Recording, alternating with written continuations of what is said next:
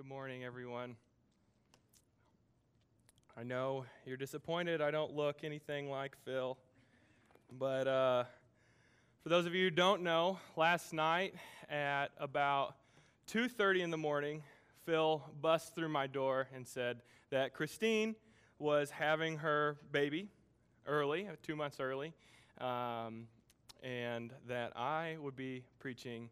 And uh, so here I am, and this is a message that uh, I got an opportunity to speak about a month ago at a church uh, called Brainerd Avenue Baptist. And so um, I was thankful that uh, we had a message prepared and that the church um, can hopefully still be led to worship God this morning.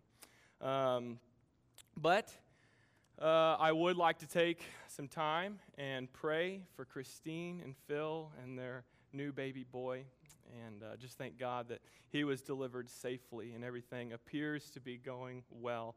It was a scary uh, couple of days for them. So, uh, if you would, uh, join me in prayer. Great and loving Father, you have given so much grace and mercy to us, and Lord, you have given so much grace to Phil and Christine. Lord, we thank you that their baby boy has been delivered uh, safely and appears to be healthy. Lord, that is such a praise. We praise you for that because you are the great physician. And Lord, you have orchestrated it so. And Lord, we pray that you would continue to sustain him and uphold him over these next couple of weeks and months as he stays in hospital. And Lord, you would return not only him, to his family, but Lord, you would return Phil and Christine back to us safely, that they can continue to joyfully um, serve us. And Lord, I also pray and I come before you humbly, Lord. I am in need of your grace this morning. We all are.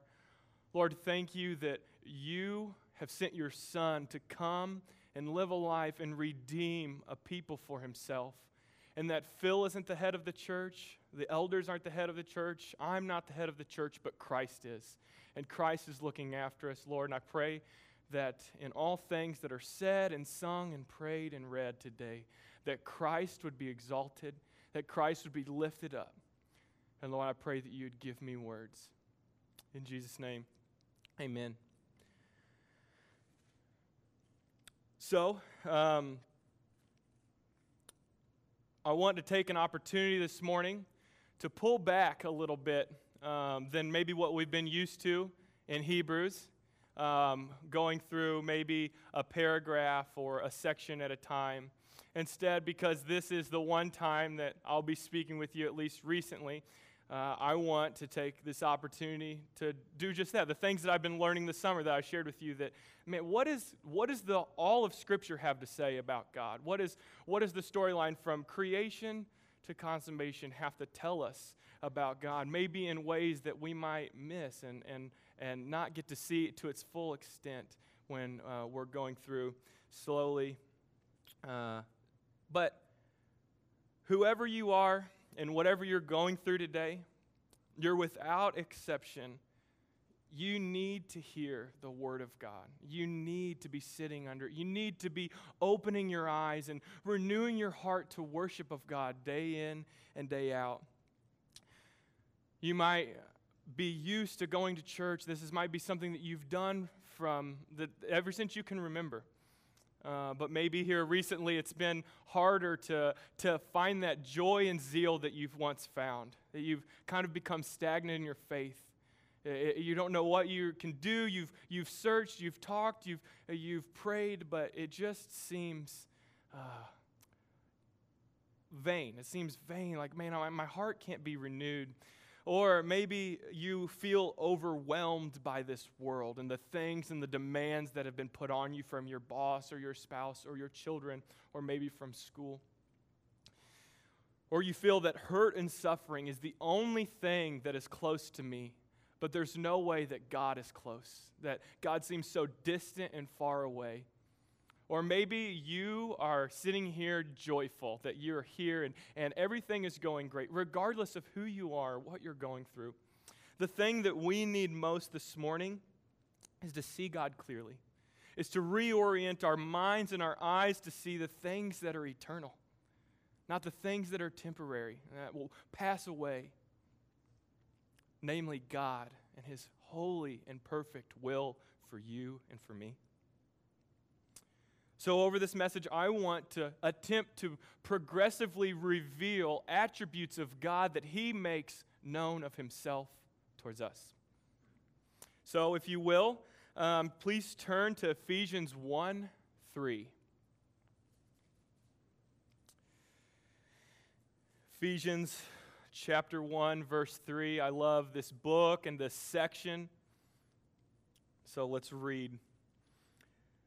Praise be to the God and Father of our Lord Jesus Christ, who has blessed us in the heavenly realms with every spiritual blessing in Christ.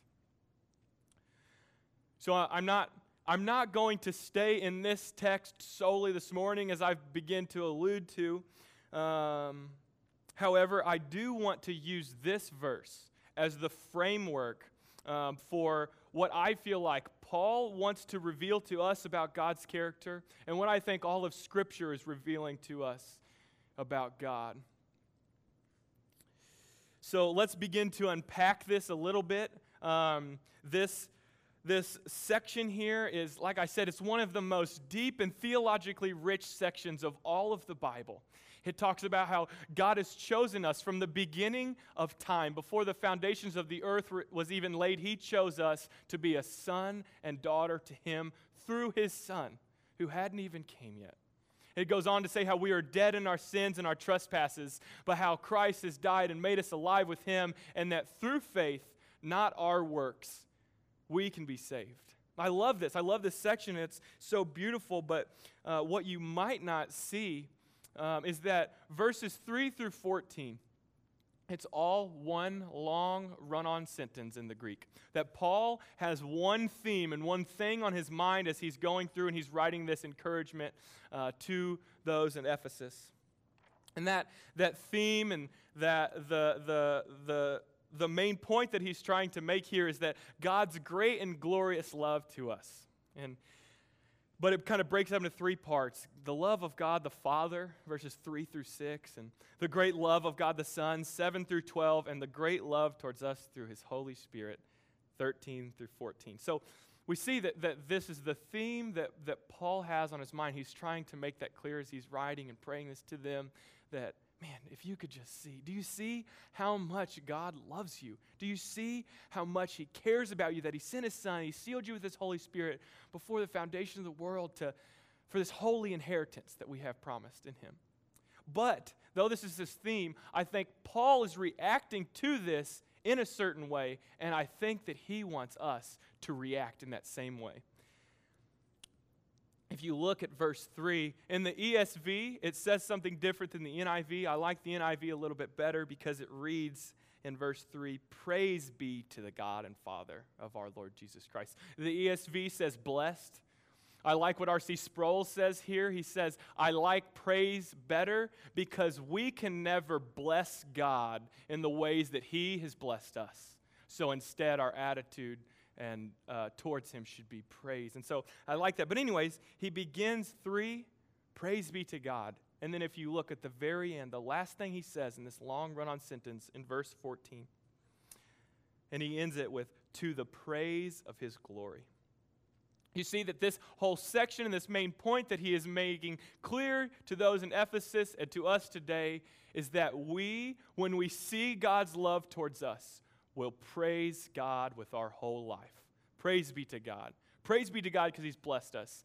Praise be to God because He seals. Praise be to God because He sent His Son. And so, I want to unpack this over our time. Why should we praise God? Why should we praise God? How has He blessed us? Because Paul gets it here. Paul gets it. We can see from his life as we read Acts and, and his letters that he's written. He gets it. He sees a God who is so matchless, so deserving of praise, and he gave his whole life for it. But do you see a God who is worthy of praise this morning? Do you believe in a tiny, wimpy God who takes up a tiny, wimpy part of your life and your day? maybe a little part of your speech around certain friends? Or do you believe in this God, the God of the Bible, the God who is so worthy of your life, so much so that to die would be gain?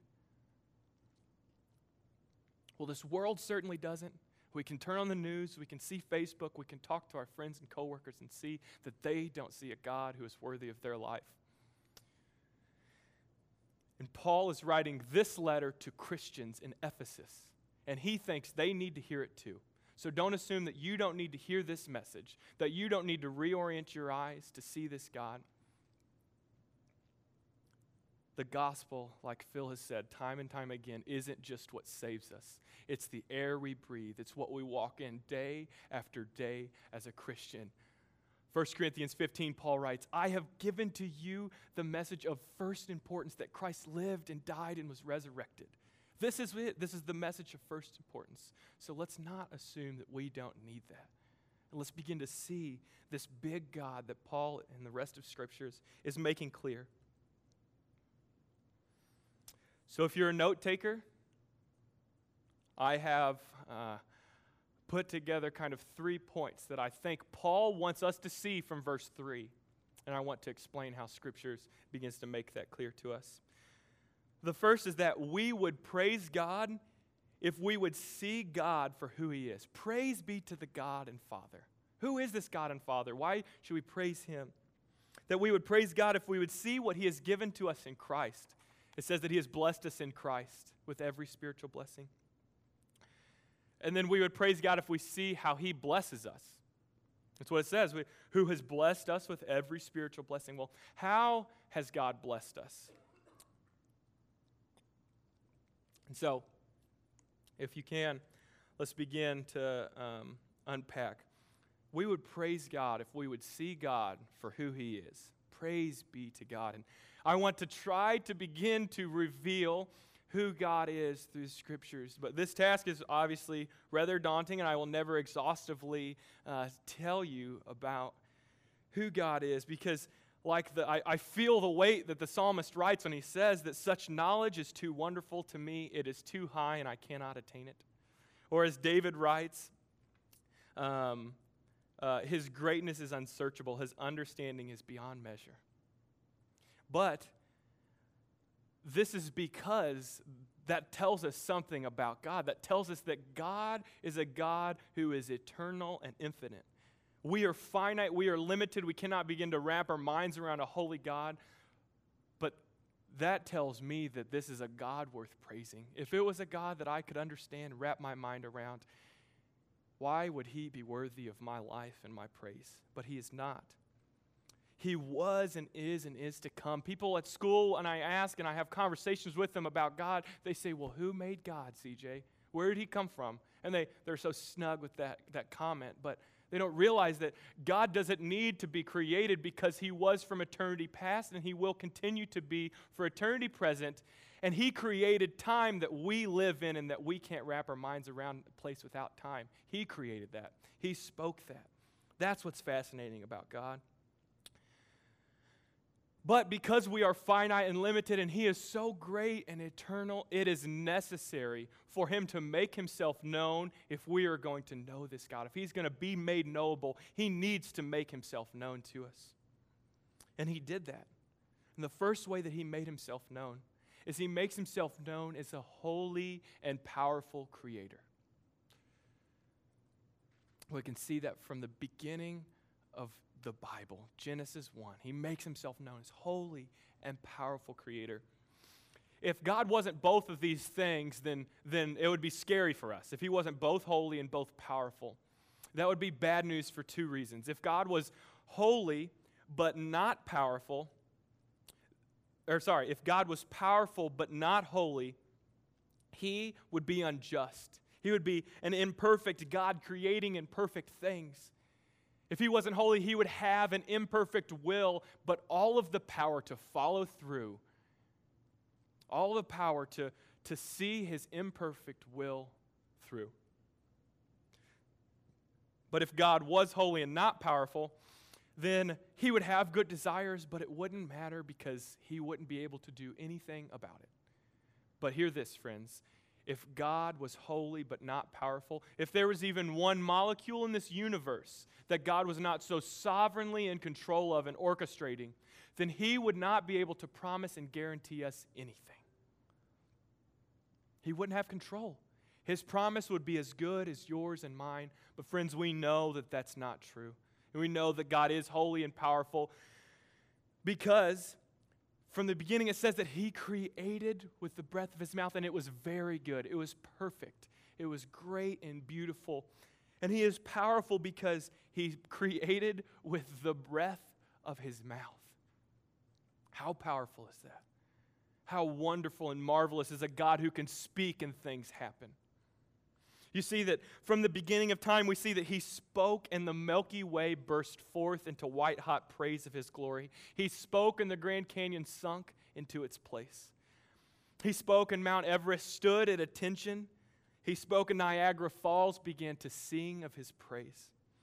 He makes the morning go out and the evening shout for joy because when he spoke, all of creation began to sing of his glory. And that's why he created. He created that it would sing of His glory, that it would speak of how powerful He is. But it's at the pinnacle of the creation story that we see another aspect of God that we haven't seen thus far. The pinnacle of the creation story that God reveals Himself as a loving God, a loving Father, someone who walks with His creation. In Ephesians 1 3, it makes it clear by calling God God the Father. That he is a God who is close. And, and he said, Let us make man in our own image. And so in his image, he made them male and female. And then he said, This was very good. This was better than all of the rest of the creation because we were made like God. We were made to be with God, to have dominion over the fish and the animals and the seas. And we were made to walk with Him and be like Him. God delights in us, He delights in, in His creation. But we too, without exception, were made to sing of His glory as well. We were made to sing and shout and reflect His character to all of the world because we were made in His image. That we would be like mirrors, that, that when we are with God, that we would reflect so beautifully His nature and His character to others. But God did not uh, only speak just to create, He spoke to us through creation to make us known to Himself. Things that would not have been knowable about God previously have now been made knowable because He spoke and He created. Romans 1 19 and 20 says, For what can be known about God is plain to them because God has shown it to them. For his invisible attributes, namely his eternal power and divine nature, have been clearly perceived ever since the creation of the world and things that have been made so that we are without excuse. Without excuse from what? Without excuse from knowing this God and being with him. Friends, do you, do you see this God? Do you worship this God? Is this, do you see God as a God who is close and dwells and loves his creation? Or do you see him as someone who just started this chain reaction and sits back and just lets it happen? That the galaxies and the human cells and the animals and the flowers all speak to us to reveal to us how powerful and intricately loving God is to us, that He is holy and powerful. And do you see that in Ephesians 3 and through 14 that Paul is just doing naturally what he was made to do? To speak and sing of God's grace, to praise Him, to commend Him to others. Well, Paul would have been not only familiar, uh, or not only Paul would have been familiar with the Old Testament and the creation story, also the rest of the New Testament writers, and almost any Jew. They would have had massive amounts of the, the scriptures memorized to be able to recite them off the top of their head. Just even a vague reference would, would pop back all kinds of memories to them, and, and they would have known exactly what you're talking about. But I don't think that's the case with us anymore. Some people, yes, some people, no. There's different levels in this room. So, because of that, let's go back and let's begin to trace from, from, from scriptures how God is making himself known to us in these ways. And friends, we don't have to, to wait for uh, a burning bush. Eddie and uh, I were at Phil's sermon prep one Saturday morning, and uh, we were talking, and he said, CJ, have you ever wondered uh, why God doesn't just speak to us, like out of a burning bush, or send an angel and just say, "This is what you need to do. Go do it." Like I, I've always wondered that as well. Like how, if I could see a burning bush or an angel, or even see the backside of God, I would never turn away from Him. I would never have any doubts. But friends, He has. He has given us His word, and He has spoken in many times, in many ways, to our fathers through the prophets. He spoke through a burning bush, and it was written down in this intricate love story so that we would be able to know God.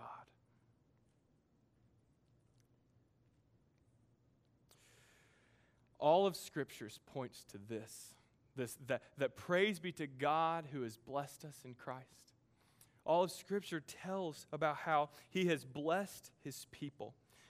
We can see that in Genesis 12, God spoke to Abram and said, I will bless you, and I will make you a great nation. He spoke to Isaac and confirmed it with Jacob that he would give them the land of Canaan as an inheritance, a land flowing with milk and honey.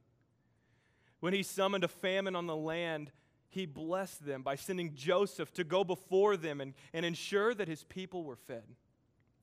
Then, out of their oppression and slavery, God heard their cry he remembered his promise to them. So he sent Moses out of a burning bush. He spoke and sent Moses to speak on his behalf. And then you know the story. He, he performed many signs and miracles in the land of Egypt. He turned their waters into blood and caused their fish to die. He swarmed their lands and chambers with frogs. He spoke, and there came swarms of flies and gnats through the whole country.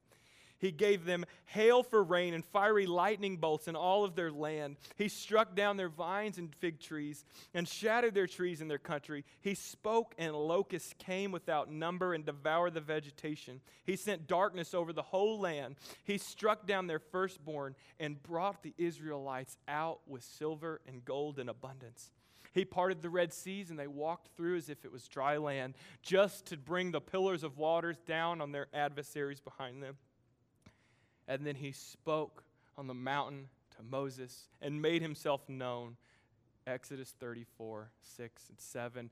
I am a Lord who is slow to anger, abounding in steadfast love and faithfulness, giving steadfast love to thousands, forgiving iniquities and transgressions and sins, but who will by no means let the guilty go unpunished. He blesses them in the wilderness and spreads a cloud covering over them by day and leads them with a pillar of fire by night. In their hunger, he blesses them and rains manna from heaven and gives them quail by the thousands. In their thirst, he blessed them and made water gush forth from a rock like a river in the desert. He brought them to the land flowing with milk and honey, like he had promised to Abraham. And God led Moses and the Israelites to the brink of the Jordan, where he spoke the blessings of Deuteronomy 28. And he says this If you fully obey the Lord your God and carefully follow all of his commands, I give you today, the Lord your God will set you high above the nations on earth. All these blessings will come to you and accompany you if you obey the Lord your God. And then he goes on to say that I will bless your offspring, I will bless your crops and increase your livestock. I will give you victory over your enemies. I will make your name great among the nations, and everyone will fear you and I will bless all that you touch with your hands if you just obey my voice. Friends, do you see how faithful God is from the beginning of time? That not one promise that He has made has gone away, that He remembers His people, He dwells close with them, and He blesses them, keeps them safe. Well, it doesn't even stop there. That's just the beginning of this. If you just see a God who blesses and loves, you miss it. You're missing so much of it, so much of the picture, so much of what's worth praising. Because, yes, God is holy and powerful, but that God is the God who continues to love and bless and pursue us, even in the midst of our sinning and turning away from Him. Even as we curse him and don't obey and forget to see and remember all the things that he's done, he still pursues us, still remembers, he still keeps his promises to us. If you feel riddled with sin and ravished with guilt, I hope you'd see that you're in good company, not only amongst us, but in the scriptures as well. But I hope you would also see that God is so much greater than your sin. Paul writes in Ephesians 2 4 and 5, just a couple sentences after where we, we're at, is that, that, but God, being rich in mercy, because of his great love with which he loved us, even as we were dead in our trespasses, made us alive together in Christ. That God was and is a God who blesses in the midst of unfaithfulness, but his forgiveness isn't free. His forgiveness comes with a cost. That if I were to take one of your cars and drive it down the road and I smashed it to pieces, one of three things would have to happen. Either you would take the cost of the car and repairs on yourself, I would take the cost of the repairs on myself, or it wouldn't get fixed. But forgiveness isn't free, it comes with a cost. I hope you would see that, that even in our sin and our wrecking our relationship with God, that he puts the cost on himself. That, that even in Exodus, after God miraculously delivered the Israelites from Egypt, after he parted the Red Sea and brought them through on the other side of the dry land, and after he brought the walls of water down on the Egyptians, he sent Moses to the top of the mountain for 40 days and 40 nights, where he spoke and delivered the law with a host of angels. In the midst of that, Israel turned and began to worship a golden calf they had made as, they, as God led them through the wilderness and, and the, uh, to the promised land by a pillar of fire, they were faithless. In their hunger, they cursed God and wished to return to Egypt. As God was, uh, uh, God without wavering rained manna from heaven, gave them quail, they grew tired of it and cursed God. They got to the promised land and, and that God had greatly provided from them, and it was better than they had even imagined, but they were afraid of the giants and the land, and they turned from God yet again. In the wilderness, God again commanded Moses to speak, speak to a rock and provide water for his people, but Moses disobeyed God and did it his own way. And eventually, in Joshua, right after the blessings and curses of Deuteronomy 28, they subdue the land and take it, but they're unfaithful to God and disobey his commands. Time and time again, Israel is turning away from God, a God who blesses them. And because of that, they don't deserve the blessings giving, eh, given in Deuteronomy 28. What they do deserve is the curses right after following that that what they deserve because they haven't obeyed the voice of the Lord is, is that they, they deserve their fields to be cursed. They'll plant vineyards, but they won't taste its fruit. The enemy shall overtake them. And hear this they deserve to have their sons and daughters to be given over to another people while their eyes look on and fail with longing for them all day. That's what they deserve because they've turned away from God, because they haven't obeyed the voice. Instead, they've willfully disobeyed. This is, this is what is deserving to them, deserve of them because it is a holy God that we dwell with. A God who is not going to let the guilty go unpunished like we saw in Exodus. That from the beginning of time, God's been making him known this way. As Psalms 5, 4 through 6 says, For you are not a God who delights in wickedness. Evil may not dwell with you. The boastful shall not stand before your eyes. You hate all evildoers. The Lord arbors the bloodthirsty and deceitful man. That we were made by God to be like him, to be with him. But oh, how we have failed. That God is holy, and we have proven ourselves time and time again as sinners. And that sin does not please God, it has separated us. I want you to know today that just because things are going well in your life doesn't mean that God is pleased with it. Doesn't mean that God's pleased with the way that you're living it. Psalms 50, 21 says that these things you have done, and I have been silent. You thought I was one like yourself, but now I rebuke you and lay the charge before you. Lay the charge. I've been keeping track. I know your record.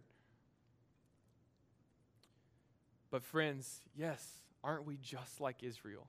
Aren't we just like those so quick to turn from his promises? That our natural state isn't to rest and remember God, our natural state is to forget and turn from God. Our hearts are an idol factory. We so often disobey and do the things the way that we want to, like Moses did.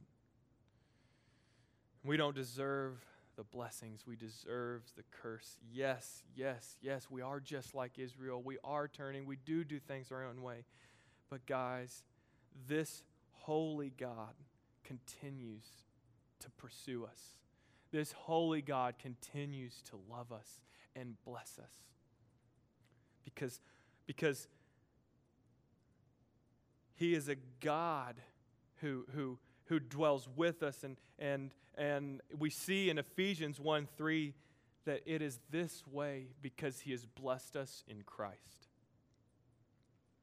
That God has been progressively making Himself known throughout the whole storyline of the Bible, and it has finally come to this climax. That we see that He breaks through the creation that He made and He dwells with them again.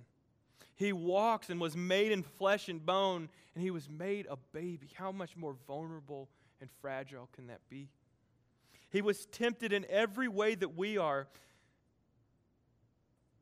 but he did it through his son.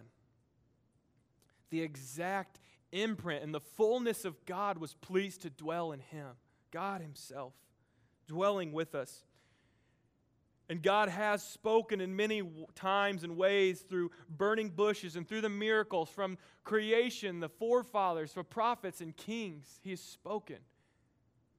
But it's all been leading and pointing to this that He was going to one day speak and give us His Son. That He was one day going to send His Son to dwell with us. And this is how we are saved from God's wrath. This is how Israel can be brought to the promised land even when they were unfaithful. It's because Jesus was one day going to atone and make up for that. Because he has blessed us with his son. The story gets so much more intricate and beautiful here that, that as you see that, that all of these things are fascinating if we would even just dwell on one of them but it's not it just keeps adding and adding and adding and the evidence that is deserving of our praise in life is just getting bigger and bigger Jesus comes and did everything that we were supposed to do, every area that we failed. He lived it and he brought it to fruition. You see that he is the true and better Moses, that Jesus is the God man who, like Moses, spoke and the seas obeyed him. He went into the wilderness 40 days and 40 nights and he came back bringing a new covenant, a new law. He's the one who saw the hungry people and multiplied the bread and fed them. He himself is the fountain of living water who quenches the thirst of the longing soul. He is the Word of God, and he obeyed God's commandments to the fullest. Not one thought, not one word, not one action or deed, not even for one second. And unlike Moses, he went before us into the promised land. Where Moses sinned and couldn't enter because of his disobedience, Jesus obeyed fully. John 14 says that he goes before us to prepare a place for us in his Father's house, a place with many rooms, and he's going to come back for us.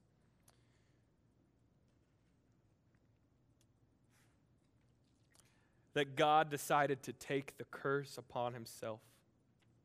No one could get to the promised land. The standard has been set too high to fully obey all of his commandments.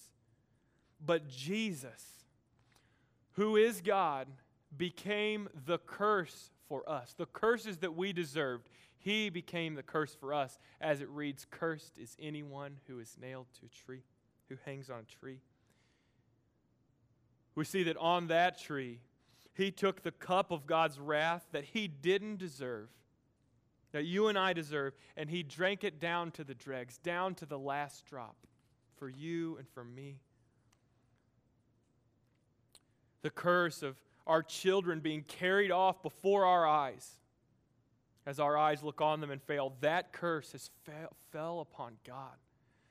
That God swapped places with us. and that his son died to absorb that wrath. He loves us so much that he would offer such a gift at such a cost to take it on himself that we could come and be renewed with him. So I want us lastly to see how God has blessed us in light of that. That it's one thing to know these things about God, but, but we're missing out on the best part of it if we fail to see that, that we have an opportunity now to know Him personally. That God wants to know us, He desires to know us personally. That Jesus died for our sins and took our curse on Himself, and now He is seated at the right hand of the Majesty on high. The Maker of the universe is making a case for us. And Jesus said that the only way to get to the Father is to know Him. That if we have faith in Him and trust in Him and seek His face, then we will be with Him forever. Paul writes in Ephesians 2 8 that by grace you have been saved through faith. It's not your own doing, it's the gift of God. It's not the result of our works that no one would boast. You see, it ends beautifully with a personal calling from a personal God, to renew creation the way that it was meant to be. I think that's what Paul wants us to see here when he says that he has blessed us in Christ.